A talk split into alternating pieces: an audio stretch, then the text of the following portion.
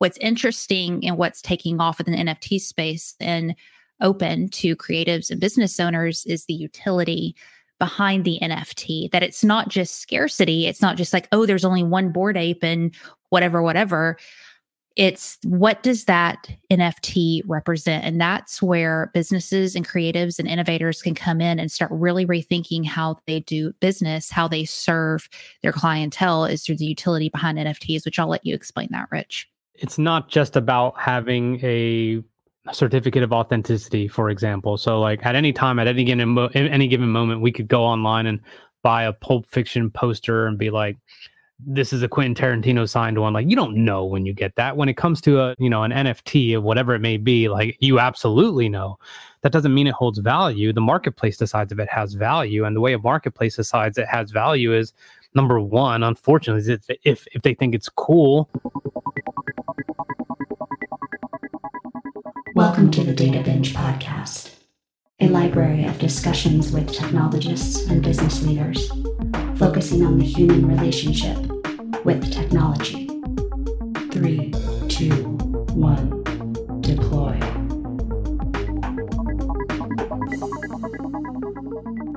Hello, everyone, and welcome to today's episode. And thank you for joining yet another discussion featuring topics focused on us, humans and the very dynamic and evolving relationship of how we continue to interact and grow with technology. Just eight months ago, who would have known that words like NFT, metaverse, and Web 3.0 would be super high interest topics of discussion amongst friends, text threads, and even corporate organizations? In just the retail Fortune 500 alone, it's hard to find a big brand that isn't bringing up digital assets and ecosystems in their forward looking growth strategies. Everyone is talking about it. If this is your first time taking a deeper dive in NFTs or non fungible tokens, they are digital assets that represent real world things like art, clothing, music, or gaming artifacts like DeLoreans, for which a friend of mine apparently purchased to drive around the metaverse at some point one day. It all does sound a bit ethereal, but at an estimated $23 billion market size, NFTs could change the world as we know it in 2022. And now for today's discussion. Heather Parady and Rich Cardona join this live episode of the Data Binge podcast discussion to talk to us all about NFTs. Heather and Rich are hosts of NFTs for Newbies, a new podcast all about NFTs, focused on their combined journeys of navigating the world of the NFT from a beginner's perspective, a beginner's mindset. NFTs for newbies surpassed around 200,000 downloads as of December of 2021 in less than four months from its inception. The topic and the interest all up has just been a rocket ship of learning, sharing, and collaboration for Heather and Rich as they continue to educate us all on the evolving world of the NFT. And I love this conversation today because we take a moment to join the both of them in their journey and in their discovery of this fascinating new world. We also, in the talk, managed to have just a little bit of fun together on the way as well. We really hope you love this conversation. If you haven't already and you are interested in NFTs, check out their podcast, NFTs for Newbies, available in all of your favorite places to stream audio content. Now I bring you Heather Parady and Rich Cardona. Hello, everyone. We are live. Welcome to this live episode of the Data Binge podcast. If this is your first time tuning in, the Data Binge podcast is a library of discussions with technologists, business leaders, and creators around the human relationship with technology. And nothing is more at the center than the human relationship with technology than NFTs. I'm to I'm gonna use my Batman voice for that. Introducing your guests today, hosts of the wildly popular and growing podcast that I just simply love, NFTs for Newbies, Heather Parady and Rich Cardona. We're, we're going to start with you, Heather. How are you feeling today? Because I'm feeling overwhelmed on this topic. How are you feeling today? And what's the first thing that comes to mind when you think of an NFT? Okay feeling. Um, I just had a sip of my energy drink. I have to have my little drink of caffeine as the afternoon goes. I was tired five seconds ago. Now I'm wired up, ready to go. what I think of when I think of NFT, I think of discords and conversations and kids with beanies and a little bit of stress and anxiety and art and people exploring and having a lot of fun, not really knowing what they're doing. That's what I think of. For me, I think the word adrenaline comes to mind, the phrase FOMO comes to mind, and fear comes to mind. I was listening to a podcast last night, as a matter of fact, and when it came to like social media and Facebook, like all that stuff was intrinsically kind of easy to understand and also easy to avoid because you're like, I don't want to do any of that stuff. But this involves heavy and massive amounts of money exchanges and a high, high, high market cap. And it's really intimidating. And it's just one of those things that we feel inclined to educate people about so they're not as fearful. And Our just so definition sounded really like sad. like we just sad. like FOMO and anxiety and all that. It- it- It's it- because people don't know about it. It's exciting, but it's also really scary. yeah. Yeah, it is. How are you feeling, Rich? How are you feeling today? I feel fantastic. Like I've won already. Like I feel like I won a million times today already. This is another victory that I could put uh, under the belt. And then, yeah, man, I'm feeling fantastic. This has been a monster, monster week, not only for our business, but my individual business as well. Amazing, amazing. So, for folks that are watching live or watching after the live discussion, feel free to drop in your comments and your DMs, both Heather and Rich. They are just wealth of information in, in regard to NFTs. But look, let's let's just let's get started. Let's start with you now, Rich. Can you talk about what your real job is, what you actually do, uh, and how that makes sense in this NFT world? Ah man, that's tough. In in some ways, that's tough. So, podcast production. I was very heavily into video production. You know, not very long ago, and I realized like I, I was just not getting the enjoyment I wanted out of that. I really wanted to become a better podcaster, podcast host, like all those things. So I would love to give other people the opportunity to do the same, to have that form of self-expression, to use a different medium, to have triple the content that they would if they just did text post. You know, all these different things. So uh, have a fantastic team and we do podcast launches and production for individuals and businesses. So so that is what I do. I love love love to do it because I am a practitioner and that's largely important I think. So there's that and how does it tie into NFTs like it didn't and I won't like kind of tell our story just yet but I will say that there was a mutual interest in NFTs between Heather and I and we finally met in person and from there we started kind of exchanging ideas and and things started to happen but it doesn't tie to nfts the only thing i could say is when we launched there were very few nft podcasts that i know of and now there's like freaking a million. So it's worth it. It's a medium to educate but that that's how it ties in i guess to educate people Amazing. And so Jason Bradley, he's a, a, Microsoft Surface specialist. He says video looking crispy. He's a tech guy. He loves hardware. Jason, I, I, you can you can give yourself a call out for Microsoft Services if you like. Do a commercial here, um, but we're gonna we're gonna jump over to Heather. Heather, can you talk about besides NFTs? What do you do? What's your thing? What's your your regular Derek, uh, job of choice? minding, living a normal life, and NFTs just completely disrupted it. Um, I've been working with service providers, primarily mental health therapists and educators, building out online programs for the past couple of years. So, all the funnels, all the things behind the scenes with an online business, me and my team take care of. And I've been enjoying it. I've been hosting a couple of shows on the side, uh, Unconventional Leaders, for the past three, four years. Happy Brain, a mental health podcast. So I'm no newbie when it comes to podcasting. It's my favorite medium of content creation and getting information out there. But then whenever NFTs entered the picture, and um, it's really, like I said, wrecked my world all in a, all in a very good way. So there's been a lot of things I've been reconsidering as far as personal business and where this is going because we kind of caught in on a really crucial time, I think, and noticing the opportunity that not only we have, but a lot of creators and small business owners have right now to take advantage of where we're at in the NFT landscape. The journey is important. I know your journey because I'm like listening to the soap opera that is your your podcast, constantly yearning to learn what's going on in your lives, what you've sold, what you've learned, what you haven't learned, what you're thinking about certain things. Heather, can you maybe tag team with with Rich and just talk about like who how did you guys come together? Like how did you start creating all of this knowledge? We came together from LinkedIn. I had Yeah. a, a show. LinkedIn. What up, LinkedIn? You're responsible for this. One of my many shows that I've had uh, was the LinkedIn based show a couple of years ago. And uh, I interviewed Rich, and we were just friends for a couple of years. Y'all know the internet friend thing that you do. And his energy and vibe was just so cool. We just got along really, really great. When we met in person this past summer, we said, like, we need to do something together. We need to make something, right? And NFTs was just kind of like, well, let's just do NFTs because we were both really interested in it, but knew nothing about it. Like, nothing. we had invested in already. Yeah, but that was kind of like, I don't even know how we did that.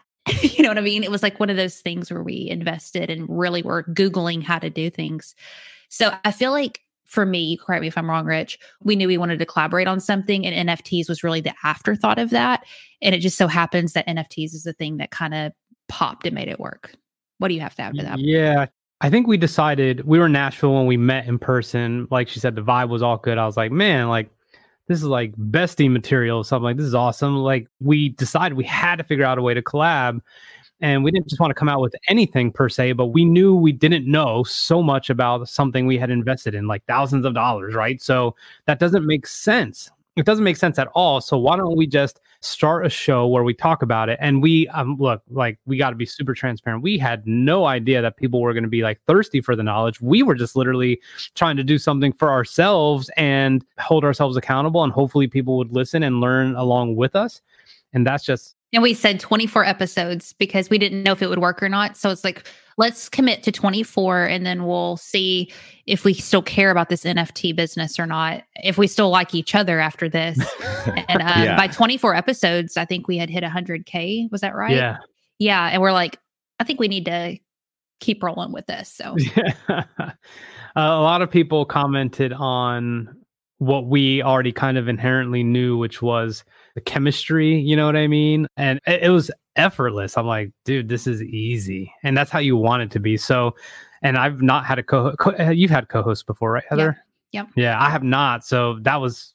I was like, this could blow up or be awesome, and it did not blow up. It, it was just fantastic. So when two non techies, presumably coming from some, I, I thought I was a techie and so, until I started trying to learn about this stuff, and I'm like, I, I might as well be an English major. When two non techies just become knowledge captures of this, like, what are the tenets of how you guys learn, knowing that folks listening to this are like, there's no way I could figure this new world out. Can you talk about those tenets of learning or uh, how you coasted through this show as newbies? Heather? I'll- I'll We're go. normally really great I about know That signals. look, I know that look. She's like, go ahead. Heather actually should lead this because she just started doing research. She's like, you're going to research in three places. I'm going to research in three places. So, Derek, if I said to you, like, hey, man, this episode is going to save you from having to go to ethereum.org and coinbase.com and all these other things to get the information you want like you'll take that especially if it could be done in 15 minutes. So heather would pick out three articles. She would assign me three articles. She was like super all over it. I mean she she had the vision far far before i did and we just scoured the internet in in the right places to get educated. And our job was just to be exactly who we are talk about exactly how we process exactly how we learn and just hope that there was plenty of other people just like us. And that turned out to be pretty pragmatic in the end, I think. So I think from a creative standpoint, a lesson I've learned from this is to really lean into the truth and own the truth. And the truth is that we were reading things and trying to dissect them on the show because we fully didn't understand it. And so there's a tendency, I know I've, I've experienced this as a creator to go into something being like, I need to like be t- top of my game, have everything perfect and blah, blah, blah, and be like some kind of guru on it. But I think we'd be able to really relate to our audience and have a lot more fun by coming in and being like, yo, we're not playing with you. We're learning this with you and we're going to screw up and we're going to whatever, whatever. And I think that relatability, it pisses some people off because they're like, you know, they're not used to that. But I think the vast majority, 95% of people find relief in it because they go, oh, if Heather and Rich are confused by this too and they have a freaking show, it's cool that this is overwhelming for me too. I don't know why I have to just like say this. I I, I remember when I was in college and um I was going to like a parking lot and it was just kind of like always insane trying to find parking in the garage. This is like new. This is like my first week. Dude, to like get here at this time, go to this level. This person had been there not much longer than I had, right? And that's the idea here is like we're a couple steps ahead. No one's really winning in the NFT world because uh, it, the technology and everything changes so rapidly. So if you have someone who's kind of offering a hand or extending the olive branch and being like, hey, man, like I was there two seconds ago that's a good feeling versus although we love Gary Vee, it's like I'm cross-eyed sometimes by the end of like listening to some of the things he's conceptualizing, yeah. yes. right? So it's like yeah. I think that helps, right? Like you always remember, like, oh, thanks for that shortcut or thanks for that tip. And if we could just reproduce that on a weekly basis, three times a week, then like I think it's it's worth something. So now we've talked a little bit about this corpus of learning and kind of what this is and how you guys have approached it. Very understandable. If folks haven't listened to the podcast, they should. And we'll give links at the end of the, of the discussion today. But we got a question in from Jillian Kolf, and she's asking if they're reproducible digital products, then how do they have value? All right. All right. She's also asking what makes this. something a good NFT maybe we can get into what the hell an NFT is. you guys could talk a little bit about this. Yeah. So the misconception an understandable misconception because rich and i've had it as well is like what is I d- I don't get it i've been sharing images i've been screenshotting you know i've been sharing gifs gifs whatever on text messages to rich all the time why is this valuable is this just a fad is it phasing out and I think where I had a lot of growing to do, and I'm still trying to map my mind around, is blockchain technology and how they have the the images, the assets that we're selling, these NFTs actually have embedded in them this certain code, this technology. And I'm talking super elementary here, y'all, but this is how we roll here in newbie land and you're able to track the original owner, the original producer, to track who's sold what to who. You're able to track this digital asset from the very beginning all the way until it's burned or whatever happens to it. And so the value comes in of knowing that you're able to create scarcity in a digital landscape. And that's kind of blows everybody's minds because you think again that how could you ever trace back something and know what was the original? But through this technology, they're able to do that. Now, that's one aspect of it. If you think about the value, the scarcity is in, like, let's say, a piece of art. What's interesting and what's taking off in the NFT space and open to creatives and business owners is the utility behind the NFT, that it's not just scarcity. It's not just like, oh, there's only one Bored Ape and whatever, whatever. It's what does that NFT represent? And that's where businesses and creatives and innovators can come in and start really rethinking how they do business, how they serve their clientele is through the utility behind NFTs, which I'll let you explain that, Rich. It's not just about having a certificate of authenticity, for example. So, like at any time, at any given any given moment, we could go online and buy a Pulp Fiction poster and be like, "This is a Quentin Tarantino signed one." Like, you don't know when you get that. When it comes to a you know an NFT of whatever it may be, like you absolutely know. That doesn't mean it holds value. The marketplace decides if it has value, and the way a marketplace decides it has value is number one. Unfortunately, is if if they think it's cool like, I mean, I don't hear a lot about about the utility about CryptoPunks, but they're the biggest, you know, well, them and Bored Ape. Well, are, it's brand. The it, brand. It's a brand, right? right? But like, what's the utility? So the utility in that case would be status. I get to change my profile picture. People can see on the blockchain that I actually own it. And Jay Z has one, and Steph Curry has one, and I have one. So I'm cool. I'm in that club. So there's status, right? I wouldn't consider that utility, but it is something that has to be taken into consideration other methods of utility like Gary Vee, it gives you access to his VeeCon, his conference, which he's never had conferences before for the next three years. Okay, you can't get in there without an NFT. The Dallas Mavericks have adopted certain NFTs that will allow people certain experiences or better seats or something along those lines. If you are talking to a dad company. I, th- I, think you know the gentleman wrote a Surface NFT. Okay, if you get one of these and you hold on to it for three years, that means you are going to get the next upgraded one potentially for life or something like that. Like it doesn't matter what it is, but what matters is that businesses are starting to at least pay attention to number one a technology that's getting adopted faster than any technology in history, which is Ethereum, which replaced Bitcoin as the fastest adopted technology. And number two is if the goal is to decentralize finance, to make seamless transactions, to just eliminate middlemen, then businesses probably need to get on board with that because there's a lot of people who would love to do away with a lot of the things that slow things down and want to do all the things that speed things up. So again, it's like so far from just a picture. It's all the other things involved. I heard it described, and I loved this as a glorified membership. And so, if you can start to wrap your mind around creating something, whether, and again, it's everybody's stuck on art, it could be anything. It could be videos, it could be GIFs, it could be whatever you could make digital that thing what does that represent? And i mean there was a we're contacted by a coffee shop the other day. We're going to do a live with them. I don't know if i told you that. Where they're doing nfts for their community and the community gets discounts you know when they come up they can just show their wallet show their nft and they get discounts. I mean it's going to be transfer i mean into our everyday lives. I don't think it's going to look the way it looks right now for probably much longer, a year or two. I don't know. But we will have some form of this utility in our day to day lives, I, I guarantee, within the next five years.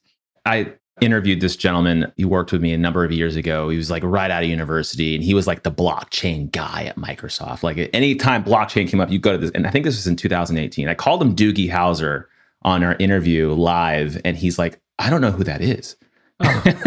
so I'm like, okay, I, I'm finally getting old. like that was that thing, right? And he was talking about, and again, this was three, four years ago. He's talking about blockchain for materials provenance, steel, the degradation of steel, and understanding how that steel is degraded coming from China versus Australia or salmon. Is this salmon still edible based upon how long it's traveled and keeping wow. up with that with blockchain?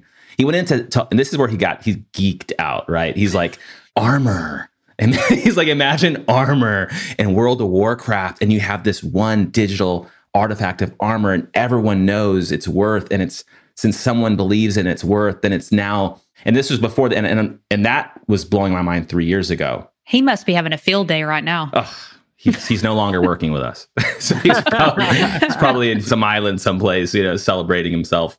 A couple quick things so Matt Hughes, he's a, a U.S. high tech industry leader. He says, "I'm waiting for, for my Green Bay Packers stock certificate to be converted to an NFT." And he says, "Rich?" Question mark. NFL teams are doing NFTs. I don't think that you can convert a stock certificate into it, but NFTs are being made for all NFL teams. You could definitely just you can go to NFL NFT. I think we did an episode on it uh, for sure, but check yep. it out. There might be some really cool incentives for your Packers fans. So Awesome. Matt, you need to have these folks in your high tech series because that could be a really fun conversation. Some quick factoids, and then maybe we could kind of revisit some of the things we've been talking about. I don't know if you both have read the Bitcoin standard, but like three or four months ago, I started like trying to understand sellability and blockchain, just trying to figure this thing out. And I'm not even at the NFT thing yet. I'm, I'm give me a couple more months on that. But it, it, talked about the difference between gold and Bitcoin, and and now even these digital artifacts that don't exist, and some of the reason people can't believe in it. But he brings it back to just economics, and he says anytime a person chooses a good as a store of value, she is effectively increasing the demand for it beyond the regular market demand, which increases its price. Conversely, I listened to this podcast from the desk of Kelly Evans. She's a phenomenal speaker on, on CNBC. She has her, I think her podcast is called The Exchange. And she interviewed this dude. He's like an artist, a very successful NFT artist. And he's like, hey, what's the difference between buying a $500 pair of shoes? I don't know what that looks like for you, Heather or Rich. Maybe it's like a sick pair of Jordans. What's the difference between buying a pair of those, paying the money, and keeping them in your closet during COVID when no one can see them and buying an NFT? And that made me start thinking, wow, this is this is interesting because there really is no difference. I'd like to value. mention something about that, which is, you know, I, I kind of mentioned status. And I, I, think, Heather, I said this on one of our episodes. I made up some thing that Heather, uh, you know, collects snow globes or, or figurines or I don't know what. And let's say she had them at her house in a little thing on display. how many people would go see that right? Like how many people would she would uh, you know there's one thing if she gets enjoyment out of it but i guarantee if people go over her house she'll be like oh look at this. Here's my whatever collection. This is that except people don't have to go to your house. They could go into your public wallet and determine a lot about you by the fact that you have one of Gary Vee's friends, that you have one of Tom Bilyeu's founders keys, that you are an investor in the world of women NFT, that you're holding on to Boss Beauties because that clearly means you're a Marvel fan because they're partners with Marvel. And this is not just about status. The way a lot of people very high up in the NFT world talk about it is it's just a form of communication, right? Heather wear certain things, you wear certain things, I wear certain things. And when we go out, if I'm not necessarily communicating with anyone verbally, like I'm communicating by how I'm kind of expressing myself, what I'm about, what I'm wearing, the brands I like, and all that other good stuff. That's what it is. The crazy thing is, though, for everyone listening, is that that $500 pair of Jordans is nothing compared to one ETH for this freaking NFT that you want to buy that you have no idea if it's going to tank or not. At least, you know, with the Jordans, like, cool, $500, that's really expensive. But people go crazy in NFT world spending all kinds of money that they shouldn't probably. Yeah. It seems a little underground right now and that who knows what, who's in, you know, what people are holding. But the way it's moving, and again, everything can change tomorrow. You know, Gary, but Gary Vaynerchuk, he's predicting that it's going to be kind of more of a social platform of kind of how we understand social media right now, like the blue check mark and, you know, what's Rich doing and family Sundays and all that stuff. The same emphasis is going to be put on each other's wallets because we can go into it and see what Rich is holding, what you're holding, what concerts you've been to, et cetera, et cetera. Employers are going to be able to go and look at applicants wallets and see what kind of values that they have and the things they put actually put money into. I mean, these things are going to, I mean, they are right now. People have public access to it. Is it popular right now to go look at each other's wallets? No. Will it be in five years? Probably. We have a, a good question from Prasad. He's a go to market leader at Amazon AWS. And uh, he's asking, he, oh, he's getting serious. Prasad, you're getting serious. He's like, can you please talk about pitfalls to avoid while buying NFTs from the NFT for newbies perspective, pitfalls from purchasing NFTs. what comes to mind other than your your wives and husbands getting grilling you? do your own stinking research. I mean, that's the biggest thing that everybody in the NFT sp- space says, but it's for good reason. To Rich's point earlier, there's a lot of FOMO and a lot of like, oh, I bought a million of these and a ton of these and all that. And there's a lot of money getting thrown around without really understanding the business that you're investing in because investing in a project is investing in a business essentially. You're taking part ownership up and you're betting on on whether they're going to be able to deliver or not. So I would say doing more research, just small little things I didn't know going in was verified accounts and making sure I'm buying from the right creator because sometimes bigger projects will have copycats and if you're a newbie, it's easy to go into a marketplace like OpenSea and think you're buying one thing and not really verifying that you're buying from the right source and end up losing your Ethereum or whatever. Those are small little things. Um, Rich, what do you have? As far as pitfalls to avoid, I, I mean, I just don't think people put in time learning. And it's not necessarily a FOMO thing, but I think there's definite possibility that someone, well, if Heather's buying NFTs, then I'm sure I could do it too. But like, do you know what you're buying? Do you know why you're buying it? Have you done? I mean, of course, you mentioned the research, but like, have you looked at the people behind the project? Have you established whether they have a good, solid fundamentally sound community that shares your core values. I mean, there's all these aspects to it. Is it a copycat project? Is it a verified project? What kind of blockchain cryptocurrency does it use? On which blockchain? There's so many things. And while it might be tempting to just kind of jump in and maybe you get a phone call or a text like, dude, these things are on fire, scoop them up while the floor price is low. Floor price is kind of buy now price, the lowest buy now price of that collection are you doing any of that stuff? And do you actually understand what is happening? Do you understand that there's a royalty fee? Do you understand that there's a service fee? Do you understand how to find it once it's in your wallet? Do you understand how to go onto Etherscan and look at all the transaction details? It can be very complicated and it could also be very rudimentary. It just depends on how much you've actually taken the time to educate yourself on. And, and that's literally the point of the show. And this should go without saying too. You think it would be obvious in our Discord community. I'm just amazed how many people, unfortunately, are falling victim to a lot of the the scams in a space where people are either sending DMs and they're sending direct links and you're unknowingly clicking those links. And sometimes if you're wanting to mint a project, connecting your wallet to a website that you don't need to be connecting it to. I mean, you'd be incredibly wary of these things because people can actually, when you get your wallet connected in there, can actually strip whatever is in your wallet. This is interesting and I don't want to scare anybody, but this is the reality of it. Is you said since, I was being scary and sad at the beginning. well, by this the way, the truth. This is the truth. is since since uh, public wallets are public, we're sharing wallets sometimes publicly and so forth. People can airdrop drop in one of their NFTs into your wallet that you didn't buy. And there can be code in those NFTs that say, if interacted with, they can take whatever is in your wallet. So if I burn that NFT, if I get rid of that NFT, if I sell that NFT that was dropped in my wallet, they have access to my wallet. That's a rare case. I don't know. I only know of one case that that's happened with. Um, and we live, eat, and breathe this space, but that is the reality of it. And so pitfalls is just being hyper aware of what you're connecting to, what you're clicking on, what you're buying, because it's the freaking wild west right now. And unfortunately, there are people taking advantage of people. I just wanted to balance it out, you know, as far Here's some as hope. yeah, yeah, yeah. No, I mean, I, I saw the question and pitfalls. There's a lot of upsides, including getting to know new people in real life. So There's much. a lot of networking. There's really good art to support. There's really good community based organizations. There's charities. I mean, there's a lot of good as well. But those are, I mean, yes, we covered the pitfalls, but there's significant upsides that are responsible for significant changes in both of our lives. So yeah, I mean, our Please don't show's take this- advocating for NFTs. We, we believe in it. Yeah.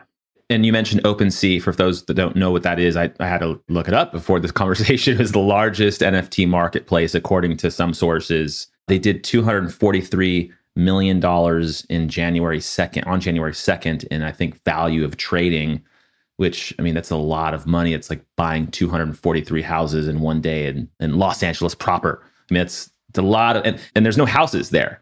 There's just Yeah, these- exactly. there's just these things. So you guys now, I, I think I haven't checked, maybe 47 episodes or something. You guys are well on your way. I can't even keep up with the amount of downloads that you're getting. A lot of traction here. What's the most common DMs, episodes that folks hook on to, things that are really interesting that you guys are noticing, patterns in your audience viewership? How do I make an NFT? How can I create an NFT? I'm an artist. How do I get in on this? I'm a business owner. How do I get on this? What do I need to be doing? surprisingly, Yeah. people are really interesting. The the people that listen, there's a lot that want buying advice and stuff like that. But what she said is, I I kind of was just not ready for that. I'm like, oh, you. So you want to create? I guess we need to create. Like that's part of our promise. So there's a lot of people interested, and and I think this is where it goes. As creators, whether that's podcasting, video, art, music, whatever it is, there's a lot of people that are, in my opinion, have hope now that they could actually have something successful using blockchain technology instead of trying to give away their CDs on a street corner and be like, dude, just give it a listen. I really believe that's exactly what's happening. And they're not wrong for thinking that. So that is absolutely something we get. I would say the second thing we get, Heather, and, and you can let me know if I'm wrong. A lot of people are just saying, you make it so easy to understand. And and what I mean by that is those usually come after the episodes that have what is as part of the title. What is a seed phrase? What is a crypto wallet? How do I whatever? People eat that up, especially in short pieces, just because it's like, okay, like the ingestion, the, the saturation can happen so fast. We don't want to lose anyone. You know, we don't want to lose anyone. And we're already ADD as it is. So it's like, let's just keep it short and sweet and get the hell out of here. Yeah. Yeah. One of the things that I'm just thinking through, Rich, when you said this, you know, folks selling CDs on the street corner, and you have folks that that's amazing information. I've never even thought about actually artists asking questions about that because there's a lot of questions here uh, in the comments of folks hey, asking, hey, how do we increase the value of our NFTs after purchase? How do we make money? How do we follow investment advice? Like, what does this thing look like from an investment perspective? What I keep thinking about is access. And you know, the folks on this call, most likely the folks listening in, many of us have master's degrees, you know, expensive mic hooks up, hookups, PCs, brilliant internet connections, net ecosystems, networks. We understand how to learn.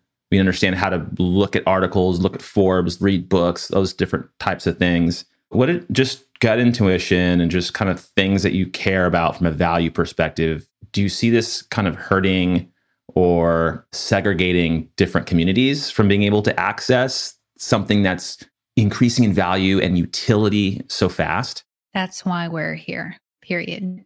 We've talked about this. So we want to bridge that gap where we're bringing in new people and bringing more people into this space where there isn't that kind of gap. Because you're right. There could potentially, I mean, it's hard if you haven't. I, I, didn't grow up in this language. Richie didn't either. I mean, this wasn't something that we were reading about on the side six months ago. You know what I mean? We're having to catch up too. But I think there's a lot of people who could potentially miss out on a lot of opportunity. And that's why I think the ethos of our show is to bring more people on board artists, creatives, business owners who can jump in and make some good money, make some good connections, and be a thought leader in their their own realm, their own space. I think the question resonates because when something's has a kind of tidal wave effect, so to speak, like this, like it just came out of nowhere, it feels like, especially in the middle of a pandemic and, and all these different things. You're just like, why would I even pay attention to that? Wait a second, what they did 20 million total in 2019 and in 2020 or in 2020 and in 2021, OpenSea did, you know, a billion in one day once, something along those lines. It's crazy. Like, how is all this happening, especially with so much money involved?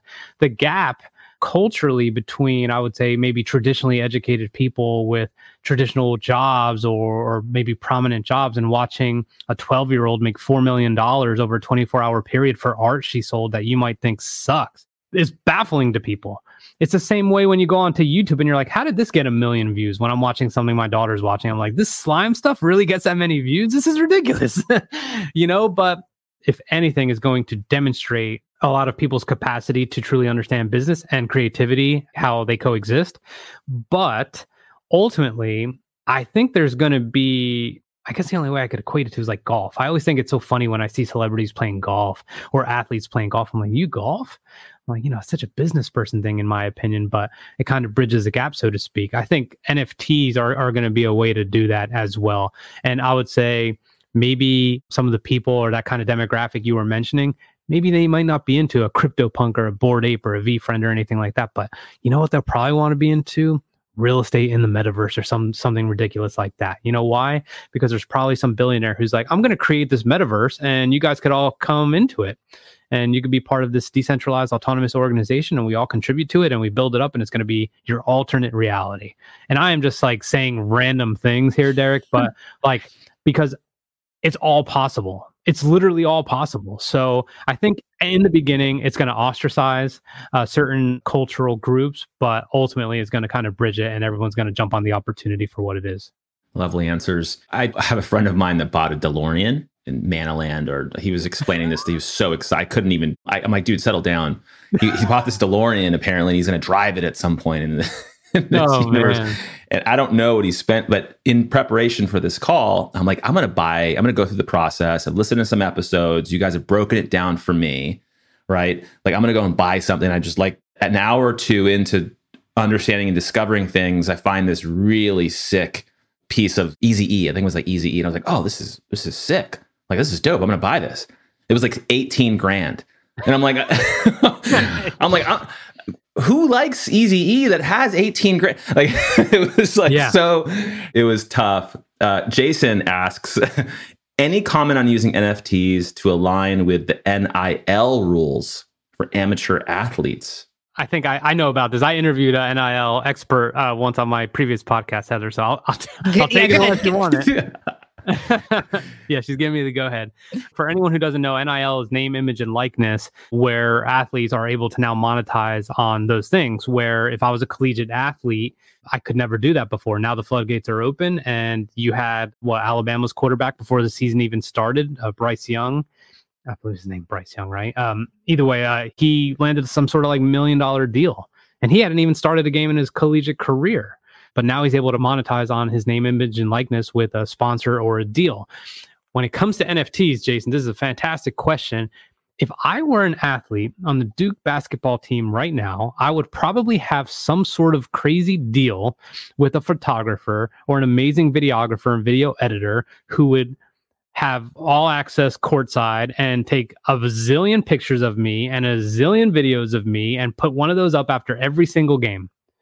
You know why? Because if I own those and I can monetize off my name, image, and likeness and the NFT, which is double dipping, and somehow we get to the final four and national championship, and then I go on to be like an, a, a ridiculous professional basketball player, like the royalties are in perpetuity. Like it never ends it never ends. So if I were an athlete, I would not only be all, all over NIL because now it's a new ruling, but NFTs. I mean, it is an insane opportunity. So hopefully that answers your question. That was a very good answer for something. I, am like NIL. What I, I'm not a sports yeah. fan, so me and Heather were kind of yeah. hanging back, like yeah. hoping you'd land. You'd land. got you. I got you. So we we're we have about 14 minutes left. I think the time is just, just flying before us. One of the things I wanted to visit is I think we already talked a little bit about this. I think Heather may have mentioned it is big business and brands. And, and you were talking about status and utility and value and all these different things. As businesses start to look at how to tokenize things, I read this uh, this article in preparation for this real estate NFTs, how to be how it began. So they're, they're tokenizing real estate to make the transactions of the real estate much easier, less cumbersome. They're talking about like HOA, like DAOs and HOAs and these different agreements and insurance and intellectual property. Like we have this, we have international trade wars with monolithic countries because of their inability to understand and, and reward IP policies. But now you can wrap NFTs and IP together. So now folks can be more creative on the IP side. Like what are you guys' feelings? Uh, I'll start with you, Heather. what generally, when you think about business, any business, it could be a small business, large, a brand, a sneaker maker, why should they care about NFTs? Because their business is going to be deeply affected by NFTs, or they like it or not. That's why they should care.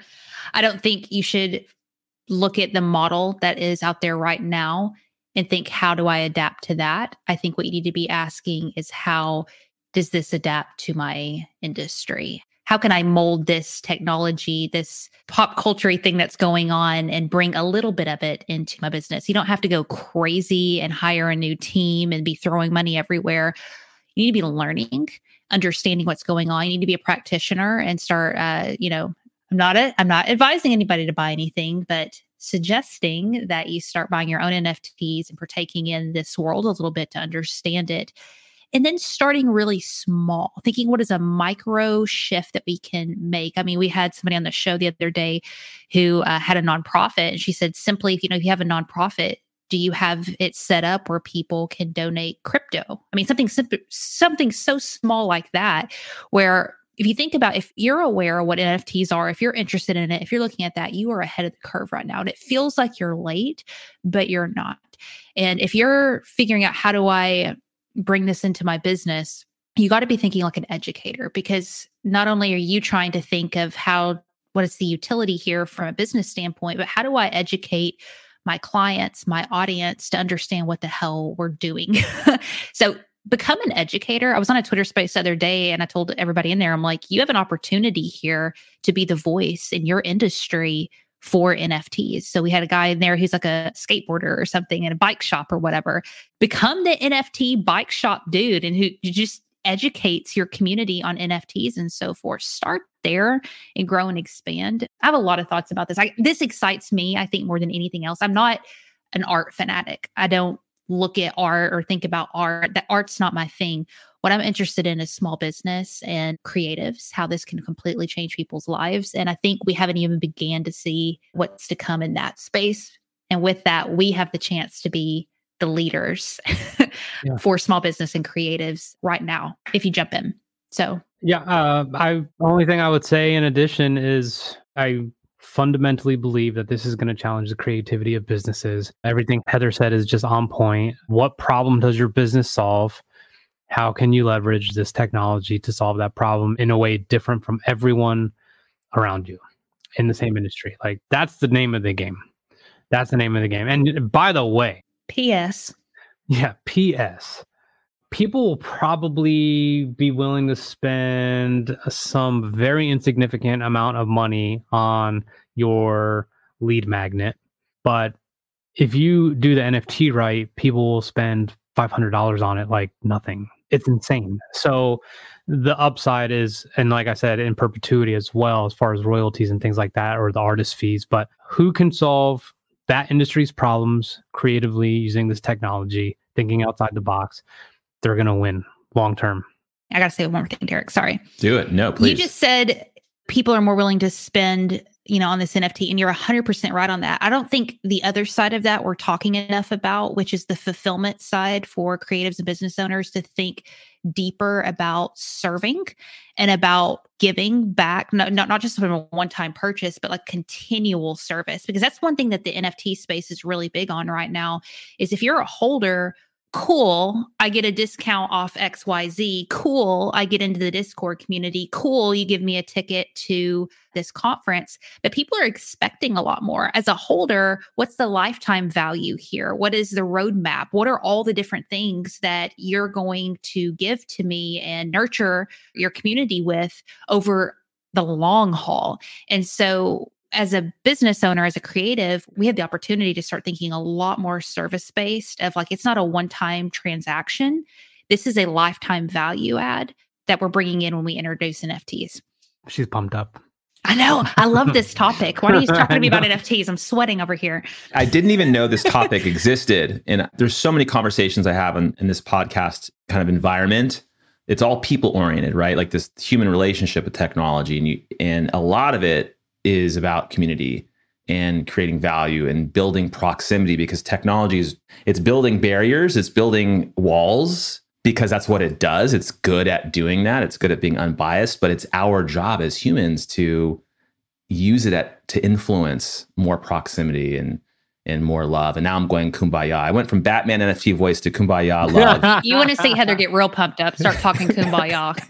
yeah. I'm about that life. Very quickly. So look, there was a lot of questions I wanted to get into where we just don't have the time. I think a lot of these could be answered just by listening to some of your content, watching your YouTube videos, etc. I want to go a little more personally. I want to talk a bit more about money. I want to talk a little more about FOMO.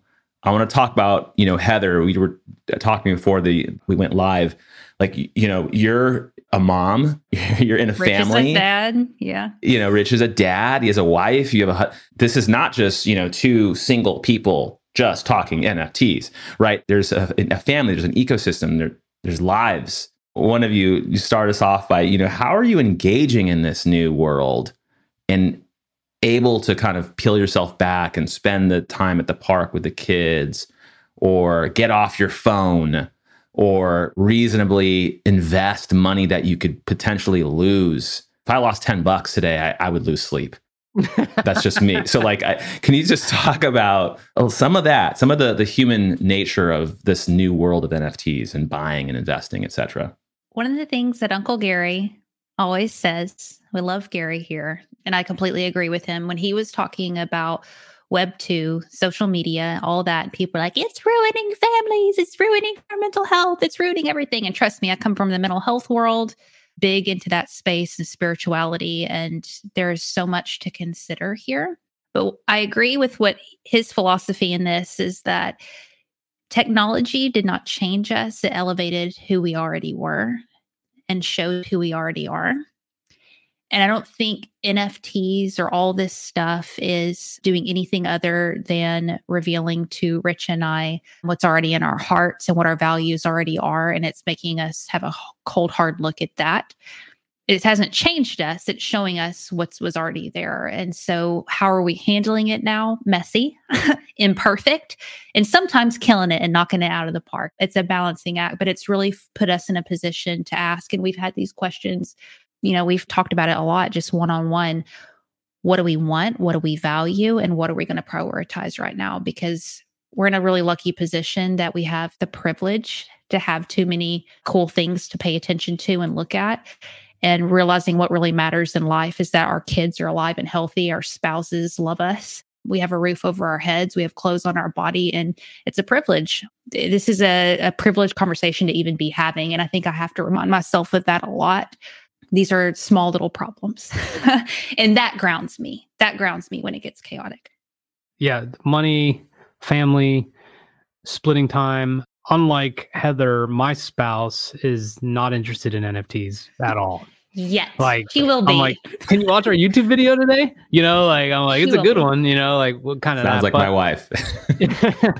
she's got her things going on, and you know what? If I really need to think about it, it's like if it's not your cup of tea, it's not your cup of tea. She likes to eat ethnic foods like Indian food and and you know uh, French food and whatever. I'm not. I'm not like into that. I am just like meat and potatoes guy, right? So it's like Cheetos. Does she yeah does she look at me differently because i don't like those things? No. Can i look at her as like what's wrong with you? Nfts are everything. No. And i don't think they're everything. What this has done is help me exercise kind of like what heather said is like what what do i actually want in life? Like i think we both share the capacity and the desire to serve so we're doing that. We both want to express ourselves in video and audio you know so we're doing that. And we both want to make money off of creating content which we do that. So i think both of us we are the last people you're going to find that are completely and literally obsessing and going on every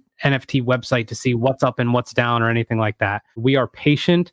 We owe it to our community to be patient and we owe it to them to just be very mindful of what they're doing and and to not get caught up in the hype because this is very very much hyped although we've seen real life value out of it. That's the responsibility. So keeping up with all of it like what i keep up with and what takes my time and the things that make me feel guilty is literally what's helping us move this business and this podcast forward and not just like how much can i get in nfts today? How much can i flip? Or what is this doing? If the desire and the core is to to serve then that guilt doesn't really happen you know what i mean so that's kind of where i'm at Thanks for that. Thanks for the, the clarity and sharing that with us. One more question for each of you, and then let's hear about how folks can get a hold of you.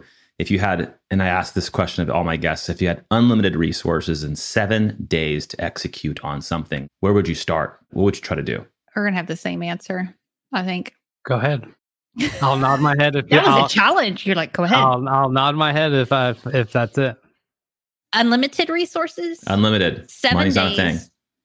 I would pack my shit up, pack the kids' shit up, my husband's shit up, and I would travel so much and not sleep. I would go to every, I would go to third world. I would try to see third world countries and exotic countries. I want to see from like every spectrum, cultures. Do a quick meditation somewhere, like an expensive meditation with like a Buddhist monk on a beach with some weed or something. I amazing, great, per- perfect. you win.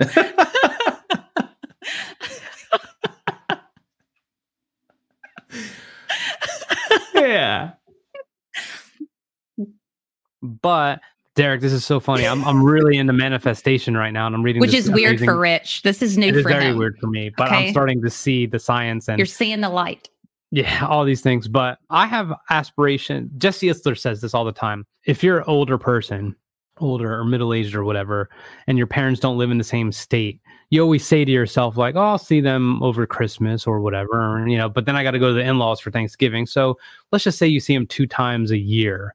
All right. Like, how many years do they maybe have left? Like 20. So, does that mean you're just going to see them 40 more times max? Like, are you okay with that? So, that's like uh, something I think about. And when I think about that, and I'm very lucky, I have family very close by, but I think of all the things I want to do, the experiences I want my daughters to have. And one of those is to go with my family to the Olympics, wherever it is, and just be like USA out and like everything, never have to worry about getting that hot dog or just that beanie or whatever. It doesn't matter. That's kind of how I'm thinking now. But if I had those seven days, it would be probably similar to Heather's and, and just really create some unbelievable experiences, get to where we want to get fast, indulge in all the possible things we can, and just really have something because the memories stick forever. The money could disappear tomorrow. Somebody told me once to spend your money on experiences, not possessions. And I loved that. we try to do the same as well. My, you'd really like my wife, Heather, and I think she'd like your wife, Rich. Yeah, she doesn't give a damn about NFTs. uh, it, the last comment, Patrick Moore says, "I think Rich and Heather should start a fund." He's a benefit geek and a jarhead, apparently. so, uh, how can folks get a hold of you? NFTs for newbies with a four. NFTs for newbies on Instagram. We just trademarked FOR though, so yes, we did. Uh, trademark application oh, cool. is in YouTube channel, all that stuff. Here's one thing, and this is not a plug; it's free. But we have a, a lingo guide. There's so much lingo that you could easily be like, "I'm out of here." You know, like I'm not, I'm not going on Twitter ever again because I had no idea what that tweet meant. We have a lingo guide. If you go to NFTs4newbies.com and we have a lingo guide there. I think it has like 40 something terms and it kind of explains And that them. funnels to nothing. There's no product it funnels into. It's literally just there for value. So 100%. But that's how you get in touch with us for sure. And on LinkedIn, obviously. Awesome. Well, I'll go ahead and I'll, we'll take the audio of this talk and we'll put it into the Data Binge podcast so folks can stream it anywhere they'd like to do that. Please download and check out NFT for Newbies. I really like you both as people. I wish we could be besties if you were in Cali. You know, we'll have to stay in contact. But, you know, thanks for joining us. Thanks for being a part of this experience. And thanks for folks that are watching. Blast. Thank you. It's so cool. Thank you so much. Yeah, absolutely honored to be on. Thank you. Awesome. Bye, folks. All right, everyone. Thank you so much for listening today and having some fun with us in the podcast. If you enjoyed today's episode, please follow me on LinkedIn or at DRUSS Network, D R U S S Network on Twitter or Instagram. And you can also reach out to me anytime via email at derek at thedatabinge.com. The Data Binge podcast is a personal thought form where we share knowledge and ideas. Views and opinions expressed here do not reflect those of my employer, Microsoft. I really hope you enjoyed. Thanks a lot.